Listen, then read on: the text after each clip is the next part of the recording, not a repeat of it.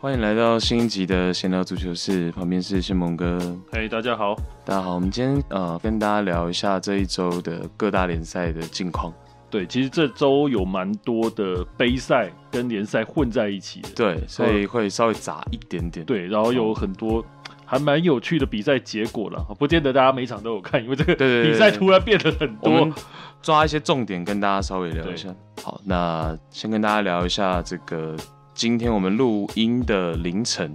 啊、巴黎圣日耳曼跟马赛的这个法国超级杯。嗯，是对，嗯，上赛季的法国杯冠军跟联赛冠军都是 PSG，所以呃，马赛等于是以联赛第二的身份去超级杯挑战巴黎圣日耳曼。对对，然后这场比赛是内马尔的这个复出战，也是 Pochettino 执教的第三场比赛。嗯，对，所以说这场比赛其实对于 Pochettino 来讲，我觉得是嗯蛮重要的啦。对，哦，嗯，大家可能会觉得说啊，以圣巴黎圣日耳曼的状况来讲，赢球没什么大不了，但问题是如果输的话，那就严重了哦。对，先先跟大家分享几个比较重要的这个 key point，就是他执教到三目前第三场啊、我看到的几个重点。对，第一个是我们之前有聊过说他上任前有聊过说这个 Ericsson 可能会转会的事情，但是他目前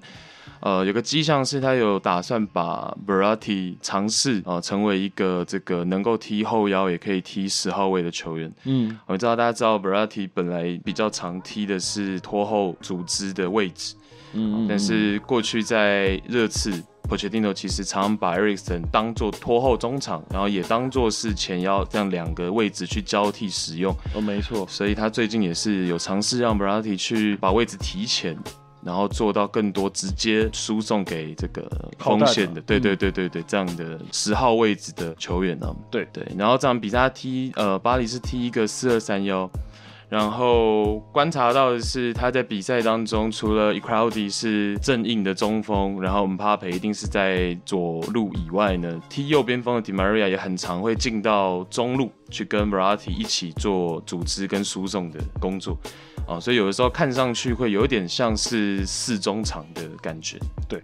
那这场比赛在之前，我们先讲它的重要性好了。是哦，其实这场比赛当然刚刚讲到说，对 Pochettino 来讲，他出色提升很重要。小考，对，那嗯另外一个在法国国内来讲，哦，这个巴黎对上马赛，虽然是说一直以来不见得两队都是法国是最强的，因对为比如说在十几年前的时候，有里昂王朝时代嘛，对，哦，那那个时候当然这两支球队就不是所谓的最强球队没，错没错，但是这两支球队的对战都被视为这种法国国家德比。对，现在是这样，对，那没错，的确现在当然更是了，因为以、嗯呃巴黎圣日耳曼去年来讲，这个联赛被腰斩了嘛，但是事实上那个冠军根本就是就是几乎确定是他嘛，对哦，他们少少赛一场还领先十二分，领先对谁呢？马赛。哦，所以说这两支球队的对决绝对是重要的。那另外一个当然就是文化上的哦，历史文化上，这两支球队事实上就有点像所谓的台北、高雄这样子啊、哦，对对就对是一个是巴黎嘛，首都，那一个是马赛哦，这个很大的一个港市这样子哦，你会觉得说这个球队，这两个球队的对决是非常的重要，对，另外是上赛季他们两队交手的时候，内马尔跟这个马赛其实有一些种族歧视对上的这个争议，大家有一些纷争呢、所以这两队今年再交锋，其实格外的被大家看中。对，而且这两支球队最好笑的是，呃，从哪一个东西就可以看得出来他们的重要性。呃，我之前以前有看过嘛，二十年前的时候、嗯看那个《啊，终极杀阵 Taxi》，然那后大家可能对这个呃卢贝松电影很有印象。是啊那他有一个桥段就是说，有一群混混他去那个港口的仓库要偷录影机，对， 然后他们要去偷的时候，后面有一个混混就跟带头说：“哎、哎这样是很紧张哎，我要我要偷东西。”嗯，然后那个带头那个就说：“别惊啦，现在警察都在看比赛，那个巴黎对马赛。”哦，这个你就会可以知道说，对于法国人来讲，这个组合是有多重要，他们是必看的。对，名副其实的德国国家德比。对对对对嗯对，所以说在这之前，其实他是有这样子的一个背景。对，当然马赛这几年的呃阵容啊，然后包括引援的、啊，当然是没有这么强、啊。对，一直，是在起伏啦。哦而且常常会把自己阵中比较强抢眼的球员，可能会输送给别的球队。呃，因为他们嗯一直就是所谓的，它比较像是一般的发甲球队，哦对，就是说，对，对呃，我对于所谓的收入没那么高，那我对于球员的人工来讲，其实人工费用已经算是对他们来讲很高，因为他们收入没有很高，对呃所以说他们为了要财政健全，他们很注重财政健全，所以说他们球员只要一好，就会往外卖。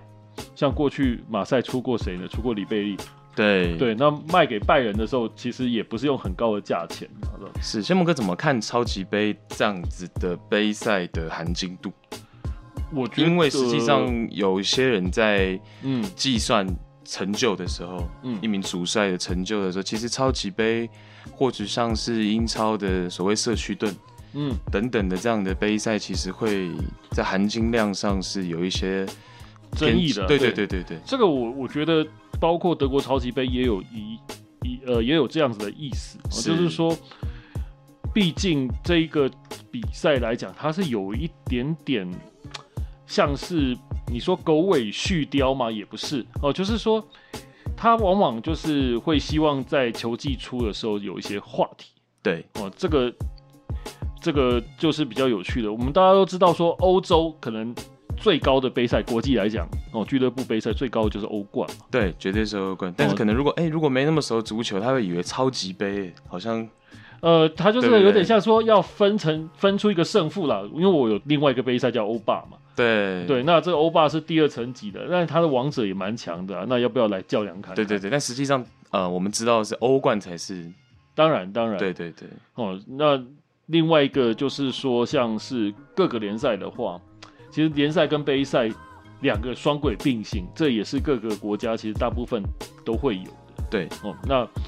呃，其实观众也会想看一个话题，就是说到底联赛冠军强还是杯赛冠军强？对，一个话题性。对，所以说当然弄一个超级杯，双方来对阵一下，我觉得这是无可厚非的。是，那超级杯往往的特色就是，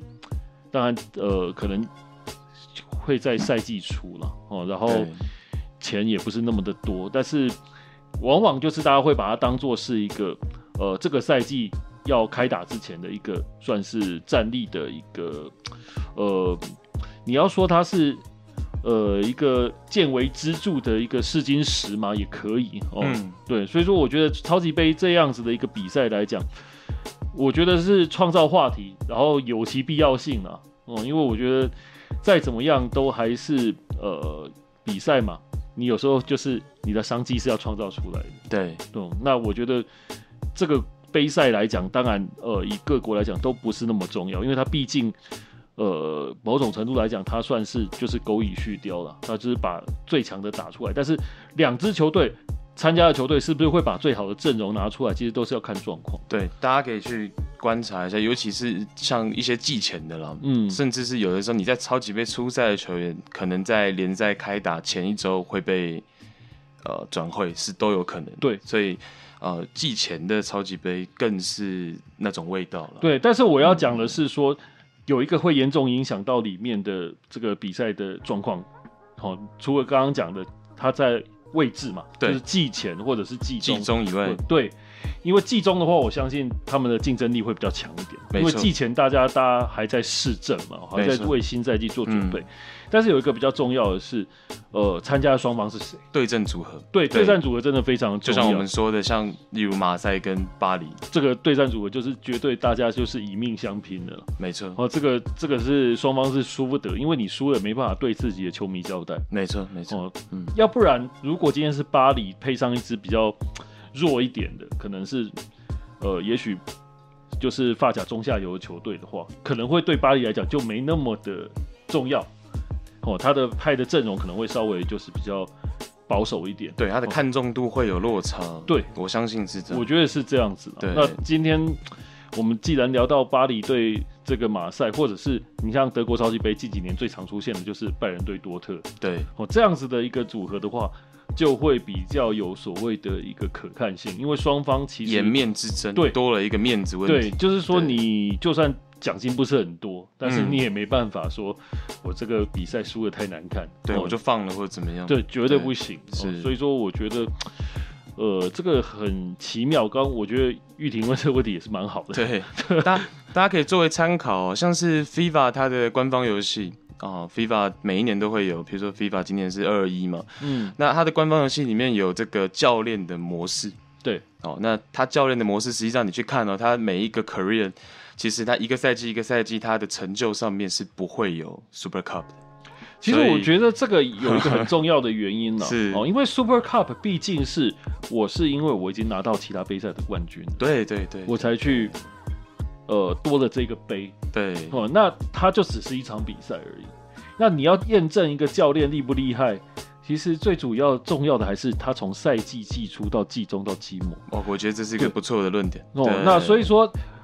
我譬如说讲我讲德国杯，或者是是我讲呃法国杯，或者法甲联赛、德甲联赛，他们都是从头到尾，就是赛季初打到赛季末，它是一个很长的竞争过程，是才去拿到这一个所谓的一个锦标。那当然，它的含金度就绝对会比只有一场比赛的锦标要高啊。哦，因为这场比赛其实它的重要性已经是被前面的这些他拿到的这个杯赛已经给取代掉了没。错，哦，这个我觉得是我们可以去看为什么，呃，也许你刚刚讲的 FIFA 这个游戏里面，嗯，哦，为什么就是你会有可能会有欧冠，哦，你会可是你不会有欧超杯，哦没类似错这种感觉。没错，你去看教练的这个执教的成就上面，没对，错因为你这个杯其实只是多一个 title 而已，没但错是没它错根本没错呃已经不需要去用这个杯去证明你在这个赛季执教的好不好了。没错。哦，我们最后最后我总结一嗯下、p o c h e t t i n o 可能目前执教到三场之后，我们大家往后看的一些看点呢、嗯，像是他在这个 b r a t i 身后的中场球员的选择，大概率 Herrera 因为连续三场都先发，我们可能可以算呃 Herrera 一个位置。那另外一个位置就是大家可能会比较常常去媒体上在讨论的，就是说像呃 Paredes，他这个阿根廷同乡会不会继续留在球队？然后包括像是前前任主帅图尔很爱用的这个 Danilo Pereira，嗯哦，在波切蒂诺的帐下好像沦为替补。嗯，好，然后像是这个最近刚有伤情的这个 i d r i s Gay。可以，嗯， Gay 是伤后会不会能够竞争到一个位置？哦，这个位置可能是大家可以去观察波切蒂诺的用人的，因为对可能过去在热刺是像 Wings 啊、像 Sissoko 啊，哦获得到重任。不过我相信啊，嗯就是像这种新的主帅，他某种程度来讲，他还是会开放一些竞争啊。对他可能会看他的训练状况，对，然后看符不符合他的对用兵哲学嘛，因为他当然也希望说利用，除非他对这个球队他是非常熟悉的，对否则他进来以后，他应该还是会先开放一些位置给大家来竞争，对，然后激励大家的竞争状态。因为往往换帅的时候，有的时候这个球员会觉得特别认真，因为我前面可能我的位置不是很好，嗯上一个总教练我的位置不是很好，是那我新的总教练来，我就会突然动力，哦，这个 motivation 就不一样。对，哦因为这个是有可我我能。个人的想法是，像 Daniel Pereira 可能在速度上哦就会比较慢一点，他嗯可能是比较扫荡型的后腰了，所以呃，如果不够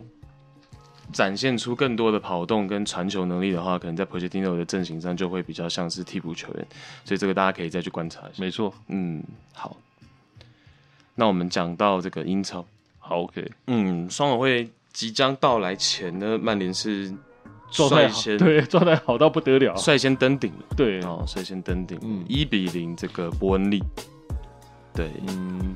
这场比赛我玉婷应该有看哦，我我看到真的是最后的，我觉得那个已经没什么好讲，因为啊呃，先蒙哥应该大家都知道，这个 Burnley 的教练商戴奇是执教很久了啊，嗯也执教 Burnley 九年了。嗯，那他一向都是四四二，然后是比较我们说传统的英式这种长传冲吊的风格。对，哦，就是像大家以前比较熟悉的，像 Stock City，比较天空之城的这种感觉。呃，对，对对对对，那现在其实已经快绝迹了啊，在英超都快绝迹了。是，那它是比较传统的风格来去面对曼联，反而曼联其实不太敢在双红会前面的这一场比赛去放松哦。面对伯恩利。大家不要看伯恩利好像在积分榜比较靠后，嗯实际上他这样长传冲吊的风格呢，呃，曼联是严阵以待。他像马马奎尔其实已经四四张黄牌了，哦，还是也让他上没 错，也是先发上阵，因为实际上你这个三分也不能丢嘛，对包括你延续气势啊，到双红会等等的。其实曼联是把最好的阵容都摆出来去面对 Burnley 的。 Bernie 很有意思，就是说就是带去带他们哦，嗯，他有点像，呃，真的在英超比较少见了、没错就有点像德甲的那个弗莱堡一样，哦，对对不，对？ 就是人事稳定最重要哦。然后我们球队的风格就是我知道自己的定位，嗯，哦，我们的目标就是我只要回到英超，然后保住英超形势就很不错的对，哦。所以说他这几年来讲，呃，虽然说连续赛四个赛季留在了英超啦，这是第五个赛季，嗯但是之前也是有降级过。没哦错，当然总教练也是没换嘛。那这样的球队，我觉得都有一个很大的特色，就是说，呃，他的球队很稳定，他的球队可能胜场数是不多的嗯，哦，但是你其他球队要赢他也不是那么的容易了。怎么想就是有点死亡主场的感觉，就是这很种球队会在想办法嗯在主场拿一分算一分，对，的而这种而且他感觉既然他没有那么注重所谓的这种进攻组织的传导的话，他一般来讲，他往前进攻的时候，他需要的球员数都不用太多。对，而且他不太需要球员去做一些过人的动作，对对那我大部分的球员就是都可以防守嘛。对，那如果是这样子的话，当然我的这种所谓的一个呃，这种你要在我身上拿到进球数就没有那么容易了。他就是比较像就是我就是限制你的进攻，想办法再没来错赢你。没错，其实呃，同样是四四二，它的大概念也不会，就是说真的大大观念也不会跟像是过去西蒙尼的四四二会差很多，马竞的西蒙尼，但是差距是什么？他球员每一季 Burnley 的引援大概就是六百 万，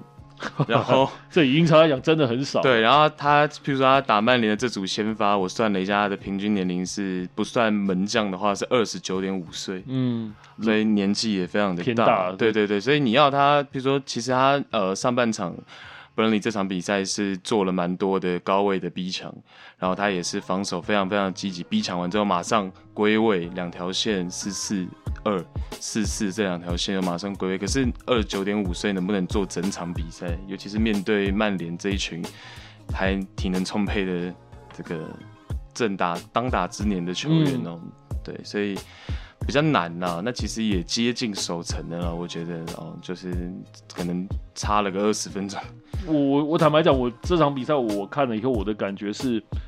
呃，其实曼联在前场他的组织做的，我觉得比赛季初来讲更好了。过做的相当好了。嗯，哦，包括你看到 Pogba 他在这个呃 Who Score 上面分数这么高，我觉得是有原因的，没错因为他在这场比赛，他几乎前场后场都可以看得到他的踪迹没错，哦，然后他可以到前场。过去我可以知道说他在曼联被人家诟病，就是他没有办法呃做到他在尤文图斯做到的事情，你嗯会感觉他场上状态比较松一点。对，就是没有办法。去组织啊，或者跟球队做配合，但这场比赛你可以看到他跟 Marsha 在前场一些小短传啊，嗯哦，其实他是控得住球，而且他可以制造一些有威胁性的机会的。嗯，我觉得控得住球是真的是代表他有认真踢球、对，啊，他的状态已经身真的体是不状态啊等等。 对，对，就在那个 Riola 帮他宣言一下之后，突然就整个就醒过来。嗯，我我觉得这个是很职业的啦。对即便我可能赛季末要走，我也而且尤其现在曼联很有机会可以。对你现在如果没错做得好的话，你真的就不一定会走了哦、嗯，嗯，而且嗯你就有大幅加薪的本钱是哦。这个就看他接下来要怎么做。那你说回到 Burnley 来讲的话，我觉得这场比赛他们已经做到该做了，就是说他们的防线其实后缩的非常靠后，嗯，尤其在比赛的后半段对，哦，那他被进那球，坦白讲，你的防线还是站得很稳固啦，很隐很已经算是很密集了。 然后你被人家这样子，呃，算是一个中距离射门，然后有点折射这样对子去进，我觉得也没办法了。我觉得防线有的时候真的会去忽略掉一下下，就是说禁区前沿的那种弧顶的位置是没有办法永远都有人屏障在那边的了。，对，因为你没有办法，呃，怎么讲，你就是没有办法说。嗯每次对对方的不不断的进攻里面，我就刚刚好有人站在那个位置上。对，而且其实曼联这个四二三一是有一点克到四四二，是为什么？因为呃，卡巴尼他们放了一个正印的中锋，那你其实卡巴尼一个人就有可能吸引到两个中后卫的注意，然后包括 Fernandez 这个前腰，其实他一直埋伏在呃 Burnley 两条线之间。然后有的时候也会去拉边，所以 Fernandez 这个前腰位置就会变得很难限制他的跑动。对，然后这是一个了，然后再来就是前前半场我观察的是说，我发现这样子的四四二要去打长传冲掉的时候，有的时候门将或者是防线他可能会直接长传要去找两个大中锋嘛，嗯，对，对，两个大前锋。那这个情况下呢，曼联的优势是在于他的几个高个子都是，呃，其实高空的保护、争顶的能力都不错。对，对那甚至于他可以在第一时间把球拿下来之后，他可以制造一些反击。对，所以就是说第二落点或第三落点没有抢到的情况下 f e r n a n d e z 埋伏在两条线，很容易就哎反击的机会就来了。对我后场传给 f e r n a n d e z f e r n a n d e z 马上就面对的是最后一条防线。对，所以这是比较困难的啦。如果面对别的球队，那可能哎这招就奏效，长传中掉就更有机会成功。我觉得在这场比赛，我觉得带去他也不是说完全没有准备了，哦，嗯就是说就我去看来，我看的比较短的比赛里面，我看到的是说，虽然说他知道中场他的对位来讲，他是对不到 Fernandez 的，因比较为难抓的。对，因为嗯阵型就刚刚玉婷讲的，我是打一个四四二，我中场本来就空一个十号位在这边，没有人去对他。对那相对来讲，我比较容易被打反击的状况，他们改采的就是说我后缩防线，所以说变成他的两个中中场他会回撤很快，对，然后后面的四个人就是站得好好的。哦但我就说如果用这这个种方式去限制这个二十九点五岁，如果减个四岁，说不定就守住了。这个也很难啊讲了。但是因为进的那一球本来就是也是在对方防守很密集的状况也下是进的，也是，所以还有点 还有点小折射。对，所以说我还有会点小觉得说折这射个就是运气上的问题了。他们本来就是预定好要把曼联拖进零比零的这个局里面，对，等于两队本来就有点强弱分垒，但是 Burnley 其实已经做到他们的想要设的想没他们错大部分没错想要没错做的做到了，但是最后那个球没有没有办法守住，就是说，为何这个明明就很传统复古的战术，大家还是很尊重 Sean Dage 就是 这样。对，其实没有这么大家想象中这么好对付的。对对对，这个这种对阵型其实最重要的是你比赛前不要失呃前段不要先失球，对，你不要让自己先陷入被动了，你拖到后半段其实都是有点机会的。嗯，哦，就好像当初大家讲这个 Allardyce 回到这个赛季回到英超一样。是，哦，那回到英超第一场比赛，大家就已经开始在歌颂他的这种长传冲吊的战术了。哦，但是到后面你看他还是有遇到这种大量失分的比赛对，哦，所以说这个没办法，伯恩利这场比赛其实已经是战术上做到他要做的。对，哦那没没办法，但也是 Sosa 也严阵以待。我觉得这都是两个主帅都做到自己该做的。对我觉得零比一是合理的结果了。没错，而因且为这这个三分就真的对曼联蛮重要的。对，以曼嗯联来讲，真的他们这个阵容没有零比一赢不行啊，说不过去啊。对，哦，但然后是呃，我觉得就是踢的还呃没有还到不错还不我觉得差啦，还不错嗯对啦，哦，但只是说可能对于现在的曼联球迷来讲，可能还活在这个你知道吗？他不够们满意 是吗？呃不是不够满意，是他们已经觉得这个已经是一个梦幻如梦似幻的时刻。是也很开心啊，就觉得哇，我们又赢球了。下周一的双红会对就是，我不敢相信我们下周一的双红会，我们是有这个有优有一定程度的优优势势的一哈、方哦 嗯可能优势的一方在等着这个利物浦，嗯所以说大家就敬请期待双红会了。是很期待啊。嗯，真的很期待。我们看别场比赛，跟你今天凌晨是有看的，简单看了一下我我坦白讲，我都是上半场看，然后下半场就就睡着了。啊。对，但是我会觉得，像曼城的那场比赛就是很典型的现在的曼城。是现在曼城，你注意看哦，就是说他控球时间一定比对手长，嗯那射门次数感觉上也比对手多，但是他往往他最厉害的不在于他的进球数，他现在很奇怪，呃，也不能说很奇怪了，他现在常常就是有点变成有点像莫里尼奥化的，就常常一比零、一比零在赢。哦，因为今年大家在讲曼城的时候，大家都会讲说他们的一个进攻能力没有过往的好，进球能力没有过往的好，嗯，没有前几个赛季就有的时候就忽然爆量的，就是摧。枯拉朽这样子。对对对对，但是他们就是防守很好。那我们要讲的是说，他为什么会防守很好？这个我们大家可以去研究它。哦，因为、嗯因为过去来讲，巴萨他在全盛时期，在 Guardiola 带的时候，他的防守也是很好，失球数也是很少啊。那我我觉得就是可以解释的是说，他们是属于就是控制住比赛没错，哦。他们现在的曼城来讲，他对于波呃布莱顿这场比赛，我觉得他们还是明显就是控制住比赛。其实布莱顿他在比赛初期的时候，他是有针对曼城的一个持球，他是打算要做逼抢，要去进球的哦。哦，他们的锋线球员是有在做这些准备的，想所要以打一个开局，对是吗，想要打一个嗯开局。所以说，其实这场比赛曼城并没有想象中在上半场并没有想象中打的那么的舒服。是哦，一但是曼城他自己也知道，呃，这个赛季来讲，呃，他们主要就是为什么我们一直在讲说这个赛季曼城不太一样，就是他们防守其实很好。呃，当然阿菊他也有提到，之前有提到一个论点嘛，嗯哦，就是曼城他在逼抢的时候是在属于不是前场就是在后场，哦，中场的逼抢做的比较少。对其实我觉得这个是某种程度来讲也是有点道理的是，因为这场这场比赛在上半场，我有看到的一些几个 play 来讲，哦、其实伯恩利他们，呃，抱歉，布莱顿他抢的是蛮凶的，嗯但是他抢的很凶之后，他几乎没有办法推进，呃，就是说他可以在中场抢到球，但是他想要推进的时候，曼城几乎四个后卫都站在那边哦，这个是比较少看到的。照理说，曼城在这场比赛他一开开一开始就打一个四三三。对但其实他们的两个边位真的也是蛮少往前来做推进的，就是说他推进的时候也是很小心，他们就是推进的节奏是慢的，他们是利用一些呃，就是曼城我们常常知道，他就是类似以前的 Tiki Taka 那一种的，嗯哦、就是相互间的倒传来做一些往前来走，但是他的基本上他就是一个打阵地战的节奏，所以说在布莱顿来讲，他想要反击的时候，他几乎呃就算是走边好了，布莱顿一定是走边嘛，因为中路人太多了。对但是你走边的情况下，像 Zinchenko 哦，或者是在另外一边的曼城 Cancelo 球对 Cancelo、嗯都是站得稳稳的，你可以看他们很少往前压上去做比较大幅度的一个参与进攻参与进攻、嗯哦，所以说这个是这场比赛曼城的一个特色。所以说这场比赛其实曼城还是控制住了局面，因为布莱顿这种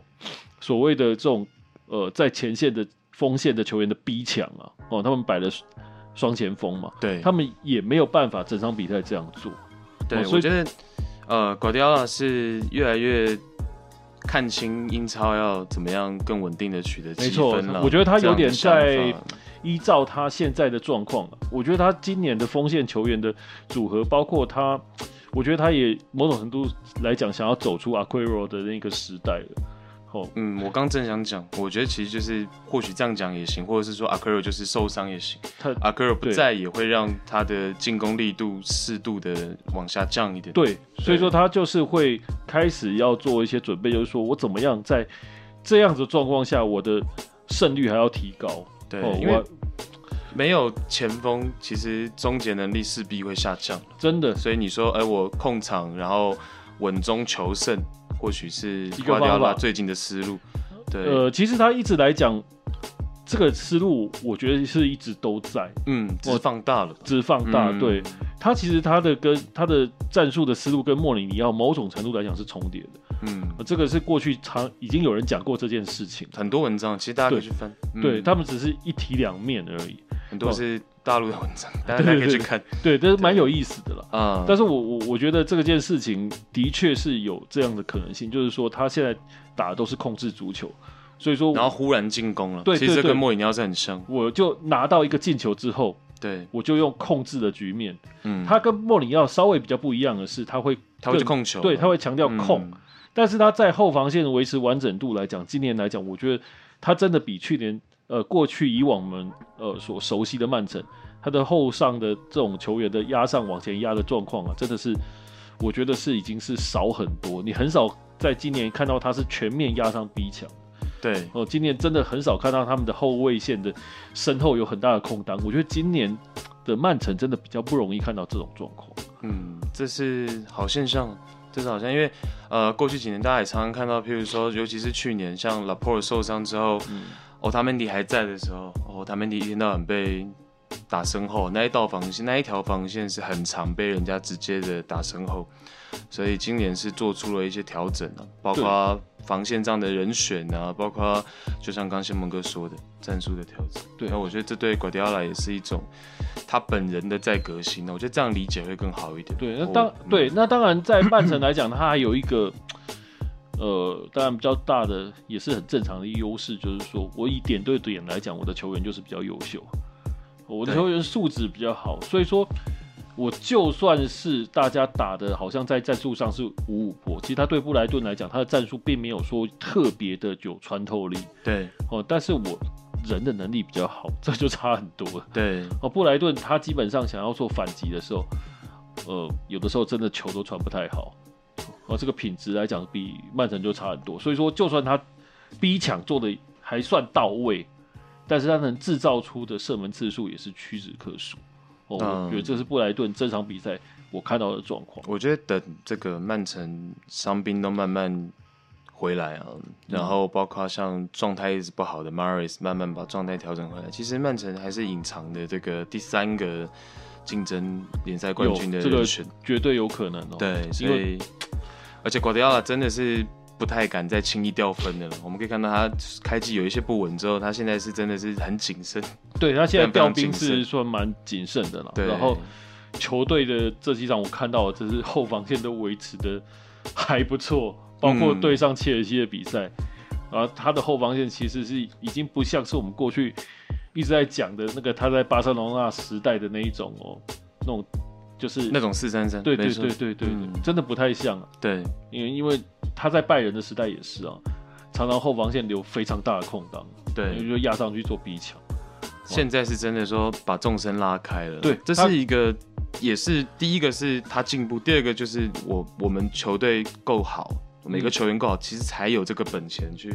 做到众生拉这么开。对我还可以嗯这样一直赢球、哦，因为照理说我在周身拉开的状况下，有的球队就是他的进攻火力会因因此这样削弱。对，或者说我传球难度变高，嗯嗯，因为对距离拉长了，所以其实这也是他球员本身素质也要够高才能做得到。没错，对对对对对，好，那聊一下这个前蒙哥的德 国，对，也是蛮乱的，那拜仁最近二连败是，哦，这个大家可能比较难想象啊哦，但是我还是要强调，就是说一个赛季这么长哦，嗯，你有输球其实是蛮正常的。对，然后尤其输门兴哦，门兴这几个赛季他的呃他的成绩一直都是不错的哦，大家可能有点忽略掉这个古这一支古豪哦，这支球古豪他在整个欧陆来讲哦，我觉得很多别的联赛的球迷啦，就是说看嗯别人联赛看比较多的，对门兴的认识都不是很深。对，哦，这个包括常常在看英超的，可能都会觉得说这支球队就是它的字母音节很多很难念，除了名字又臭又长之外，好像没有什么太多的印象。他是就算进到欧陆来讲，他也没有说有很特别出色的发挥。是，但是我必须要讲说，这支球队，呃，他们已经在最近这几年很常在主场给拜仁造成一些麻烦，哦，这是一点。然后另外一点就是，他们在欧陆来讲，我呃，我觉得他们也是算已经走出了所谓的他在德甲联赛的低谷了啦。嗯，哦，为什么我这样讲？因为他在最近的五个赛季德甲联赛里面，他最差的两个赛季也都在第九名。对，这在以前的门兴是看不到的，因为以前在我十十年前、十几起伏年会前更，大一点，对他，我开始在播门兴的时候，那个时候门兴还有的时候会掉到乙级联赛去嗯，哦，但是他就是至少他是回得来的哦。那个时候有他们有那个 Marco Marin 嘛，是，，对那个时代、呃，那现在当然是不太一样。现在的门兴就是我好的话，我可以在前五名，我可以杀到欧战里面。对，那我烂一点，我至少都在中游，他算是一个一个比较进入稳定状态的球队了。那当然，这个都有的时候要归功于一个教练，叫做卢西安·法弗尔啊，大家可能没有想到过，就是前多特的总总教练。是好、那当然最有意思的就是他们最近的总教练 Marco Rose 也开始被谣传，就是已经被多特锁定了，一度是大家都传的好像就是了，对但现在又又又不一定了啦，，这是对谣传而。对对已啦。但是，呃，门兴跟梅因斯供应总教练给多特，这已经不是 什么稀奇奇怪的事是情啊。嗯，哦，这个这是另外一件事。那这场比赛，呃，比较可惜的是我，我真的没有看啊，因为我有一些私人的事情失要误处理。，对我我我想玉婷是有看这场比赛，我也没看， 就是看 highlight，对， 我就看到 highlight，你看了吗？我就看到这个 Hoffman 其实是在前两球的时候，因为其实是拜仁先二比零嘛，对，然后被 Hoffman 逆转梅开二度对对追对对对平。对那 Hoffman 其实两次都是反越位成功，然后都是直接打 Jula 的位置身，后了。对他就是直接去找，他不找阿拉巴，他找 Jula，然后直接找这个反越位的机会。其实拜仁的前两球进的蛮漂亮的，所以说大家都会以为说这场比赛就会这样子定下来。嗯，但是我觉得，呃，拜仁在呃这场比赛，或者是最近，他有一些原因呢、我觉得他们在呃踢国内的杯赛，在跟在踢所谓的欧冠来讲，我觉得球员的那种专注度还是某种程度上会有些差别了。然后大家踢这个比赛的时候，这个心态也会不一样。我拜仁在踢国内的比赛的时候，其实他们的参与进攻度是非常积极的。是哦、就是说他们对于后防线的保护其实是比较不够的。我讲的是在踢德甲的时候，对，哦，他们往往就是大部分呢、呃，几乎后防线只会留留两三个人在半场之后，其他球员都会压上去想办法做进攻，因为他在德甲他就是一支呃最强的球队，对，他遇到谁他都会这样打。哦，当然，但是近年来门兴其实他的主场对拜仁来讲一直是很难踢的，那今年只是在证实了这一点而已。那当然，你说 Hoffman 他的状态，我必须要讲说，真的是最近是相当相当的出色了，是，嗯，所以说，呃，这样子的一个好的边路球员来讲，嗯，真的也没有什么，也我觉得啦，拜仁输正常了，因为你的状态并不好，对，尤其是确实啊，我觉得 Jula 的状态是有一些问题的哦。我们我们比较少看到这么有经验的中后卫在要射越位陷阱跟跟人的这个这个抉择当中，还会有一些犹豫。而且我觉得专注度有差了，因为，呃，就算他们这一场比赛排出来中后卫还是很有经验的中后卫，嗯，但是我觉得你在打联赛的时候，大家在参与进攻的记忆度会比较高的对，状况下，你的攻守平衡，然后包括你的心态，你可能会专专注度就放在你要去怎么样帮球队上前来倒球。对我包括我们今天呃凌晨的时候，这个德国杯拜仁也是意外的你输球，输球。好，那其实拜仁现在我观察到，就是最简单的问题是，他们防守上防线比较容易变成，就是说看着球防守，嗯，有点会松懈掉说，比如说身后的人啊，或者是防线彼此之间的位置，所以这可能是紧张度不够我觉得是紧张度不够了。的一个问题。对，对如果如果今天是欧冠的淘汰赛，那不太可能。我觉得他不太可不太可能出现这个问能，题他不太可能出现这种事情。对，因为 Hoffman 的第二球，刚刚我们看到是是直接一个人 去反越位，一个四条四个人防线，没有其他人跟进前插，或者是其他人在防线周围都没有，他一个人前插就反越位成功，所以嗯，专注度吧，我觉得其实我觉得门兴他一直是很近几年呐、哦，他一直是善于出这种所谓的边锋嗯，哦，只是说他每一代的边锋成就有高有低啊，这是没话讲的。好、呃，像第一个我们讲历史就是之前讲的 Marco Marin 嘛，对，好、然后后来的罗伊斯，呃，Marco Rice，对 Marco Royce，他也是在呃，对，虽然说他是多特出那边出生的嘛，但是他到门兴之后，他也是真的发是光，对发光对，哦，然后在呃有一个比较可能大家比较没有注意到，比较没那么有名的就是 Patrick Herman，啊，Herman，对，那。嗯，他当然现在在球队来讲，他比较多是一个替补的角色。是哦一，个还有这个 Thorgan Hazard，对就是对对，也是去多特，对对对，哦，所以说门兴是一直擅长出这一种边路球边员路好手的啦、嗯哦，然后所以说你像说嗯 Hoffman，我觉得他就是某种程度来讲，他也是抓到另外一个机会了。对，哦，就我觉得门兴这方面的这种把握度把握度，他的训练来讲，真的是可以出很多这种不好蛮好的一个球员了、所以嗯说。我觉得，呃，这几年门兴来讲，应该还是可以保有一定程度的竞争力。然后他们球队还有一个蛮重要的球员哦，其实大家可能会忽略掉，就是拉斯斯丁斗嗯，嗯哦这一位，其实也这对几年都表现不错，这他这个领导者，他是在场上他是一个很有经验的前锋，但是他这个前锋的作用是，他往往可以帮别人制造出机会，他自己的进球数可能没那么多哦，但是我觉得他的制造机会能力是很好的哦，他甚至于因为他这一点，他是被拿到这个二零一七年的的呃这个洲际国家杯，入选的他有入选，嗯而且他是有先发上场。是只是说到二零一八年很可惜， 这个乐福又不想，又是都不晓得脑哪根筋不对，就是你已经练出来的兵又不用哦，所以说是他呃就又失去了一个机会。否则他们这支球队来讲，他的前中后其实都是有可观之处是，哦，所以说你说打败拜仁嘛，我觉我觉得还好，没有到那么奇怪了，因为他们今年其实打。皇马说真的，要不是他们自己未战先怯，我觉得他们打皇马也不见得就是每一场都会，就是这么难对这么嗯赢下，对这么难赢下来，嗯搞不好还是有一点机会的。是，所以说，我觉得这一支球队，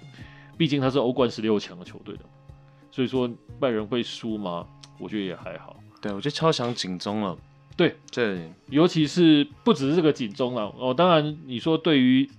呃，就是周中德国杯输给基尔对哦，这场比赛我觉得我们下礼拜可以来聊，因为我回头再去看比赛了。对哦，就我们两个人都没看嘛，对这个也没什么好只在这边隐瞒的。就是说这场比赛，但是我的看法是这样，就是说你被基尔打败之后，对于拜仁来讲未尝是不是坏事啊？因为当然你失去了德国杯的卫冕的机会了，哦，那财政也会受影响，因为德国杯近几年它的决赛奖金拉的比较高，它拉到四百万欧。哦，那四百万欧其实就是相当于啦，呃，几乎已经是接近欧霸杯的冠军，的他可以奖金呃，没有到那么少，但是他就是可能呃决赛的时候可以拿到的钱大概也是这么多是嘛，所以说这个对于拜仁的财政来讲，当然某种程度来说，它是一种呃会有一点减低，但是如果因为这场比赛能够第一个你少后面就少德国杯的比赛，你就少了好几场比赛，然后第二个就是说。你可以让这些球员重新去绷紧神经，嗯把状态找回来，因为你接下来要面临的可能就是德呃德甲联赛，然后甚至于欧冠，这两个一定是更重要的对哦。你少了几百万欧元去打醒这些球员，让他去为几千万欧元努力，我觉得这个未尝不是坏事了，因为很有可能他冠军拿多了也是会松懈的。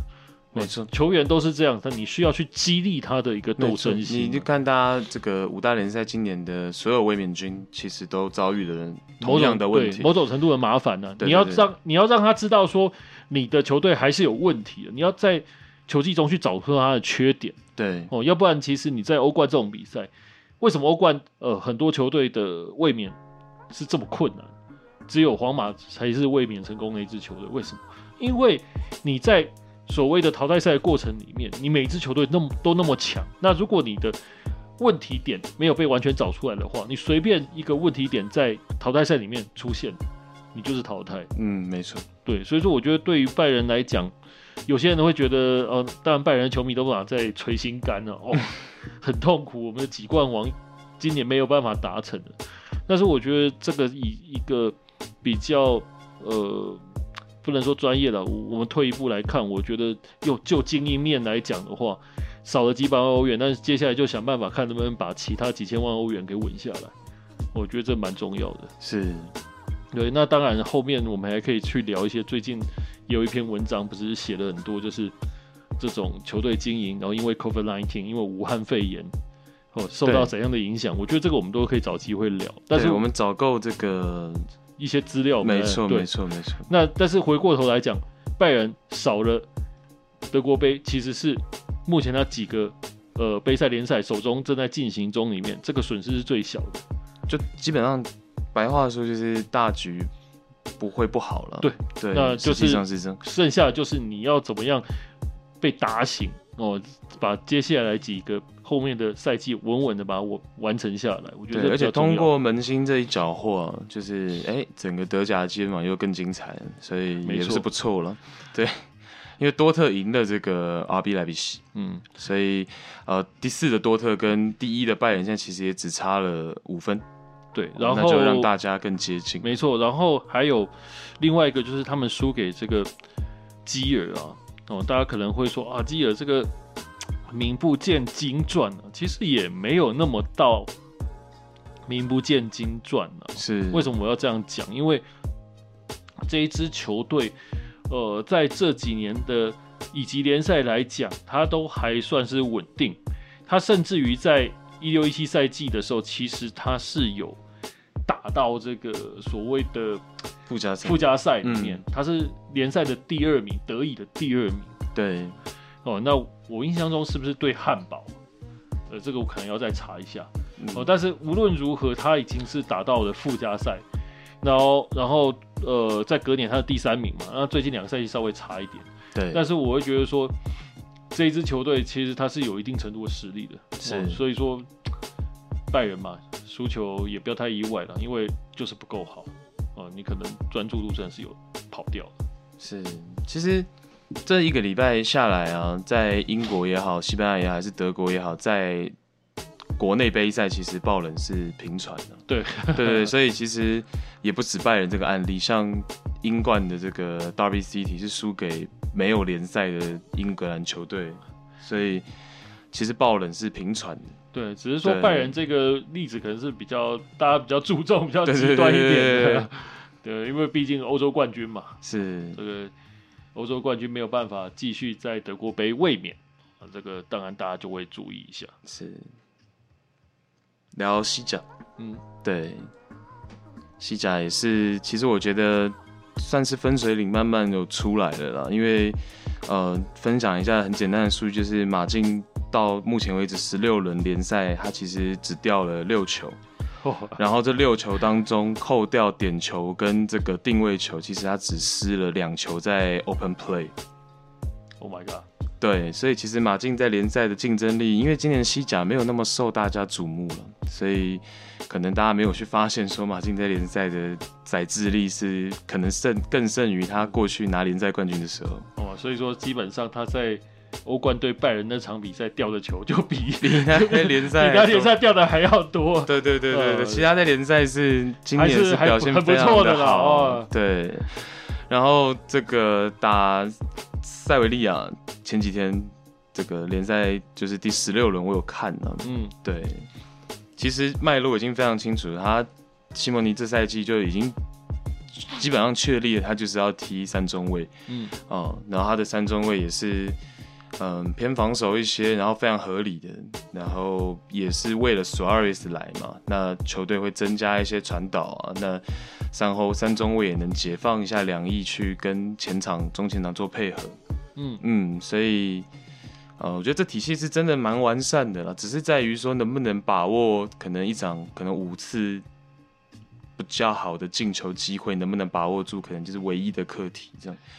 对，所以说现在巴萨的球迷可能都还在捶心肝说为什么要让 Suarez 走吧。哦，我在觉得，但是我觉得啦，嗯因为以巴萨的体系来讲，本来就跟马竞不一样。那我觉得他们让 Suarez 走，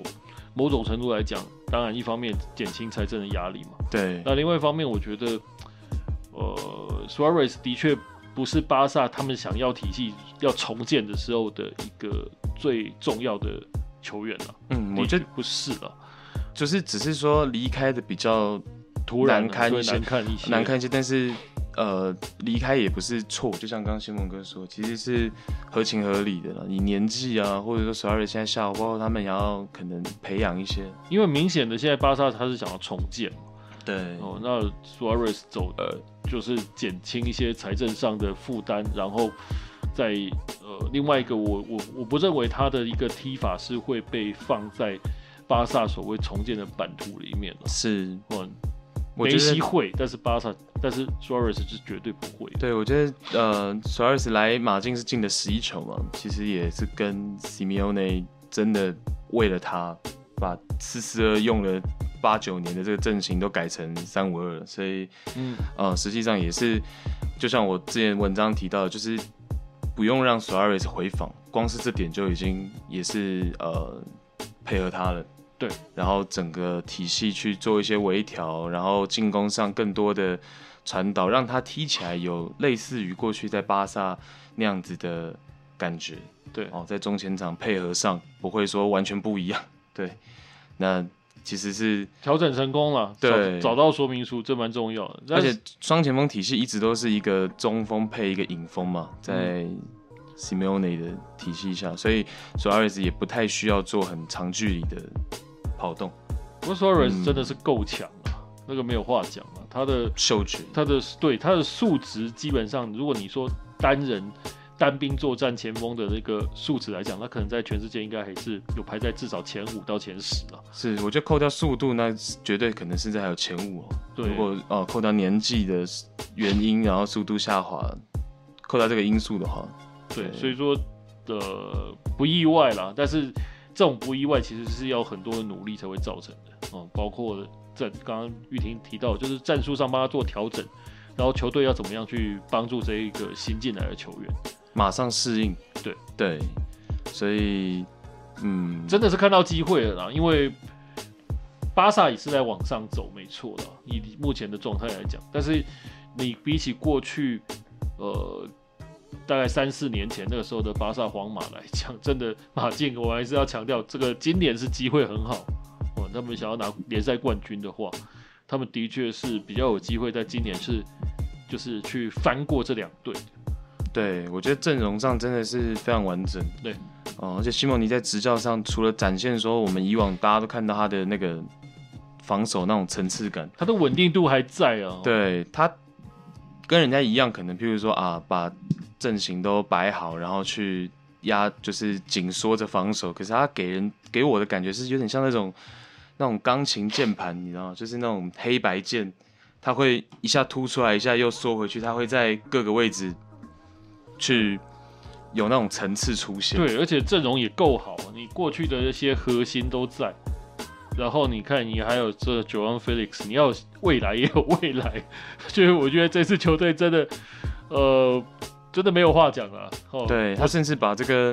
本来都要弃用的这个拉莫尔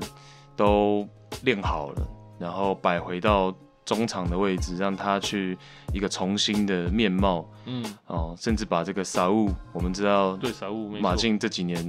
非常倚重的中场大将都挤没到错板凳去了，对，傻物被挤到板凳去，我真的觉得很可怕，因为你知道，在二零一六年对拜仁的那个欧冠的那个哇淘汰赛里面，那个傻物的表现真的 solo 是 go 嘛，对，嗯超级可怕的。所以说，呃，这一次的马竞真的是今年马竞蛮吓人哦。那呃，那个时候输拜仁输那么多，我只能来讲，